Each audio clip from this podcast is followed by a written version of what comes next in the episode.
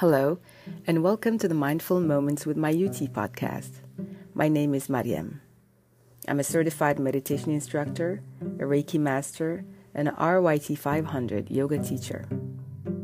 This is our 27th free guided meditation, and today I'm here to offer advice on practicing mindful meditation when your surroundings are noisy. Starting to feel the benefits of meditation, many of us decide to make it a regular practice. Sometimes we decide to meditate every day at the same time, same place, and we're disappointed in ourselves when we miss a day or more. Two reminders. One, be kind to yourself as you build a habit. Recall the basics of mindfulness, which include non judgment. Don't judge yourself when you miss a meditation appointment with yourself life happens. 2. A consistent meditation practice can mean that you meditate for an entire hour every day of the year. It could also mean that you dedicate a moment of mindfulness most days of the week. It can be a 10 minute meditation or 5 minute meditation. So, this week's question is What do you do when, for one reason or another, you can't find that mindful moment in a quiet environment with a neat meditation cushion to sit on and peace and calm all around you.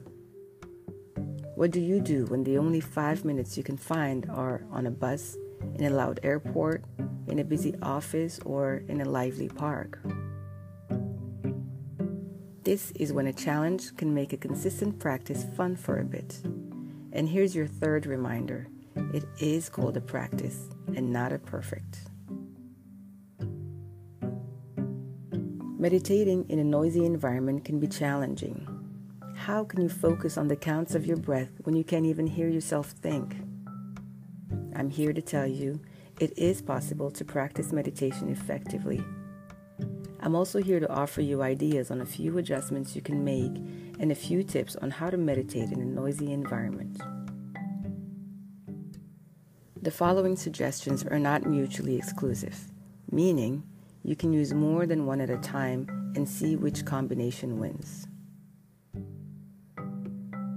For instance, you could find a quiet corner, somewhere you can sit without distractions. If you're at work, you may have access to a conference room or to an empty office. If you're at home, try to find a quiet space away from noisy family members or roommates. You could use earplugs or headphones. They can help reduce external noise and create a quiet environment for meditation. With your headphones in, you could listen to soft instrumental music or to guided meditations to help further block out external noise. You could also use visualizations to help you tune out external noise. For instance, you can visualize yourself sitting in a peaceful, quiet place, such as a forest, or swimming in the sea, quietly gliding through the water. Try to fully immerse yourself in the visualization to help create a sense of calm.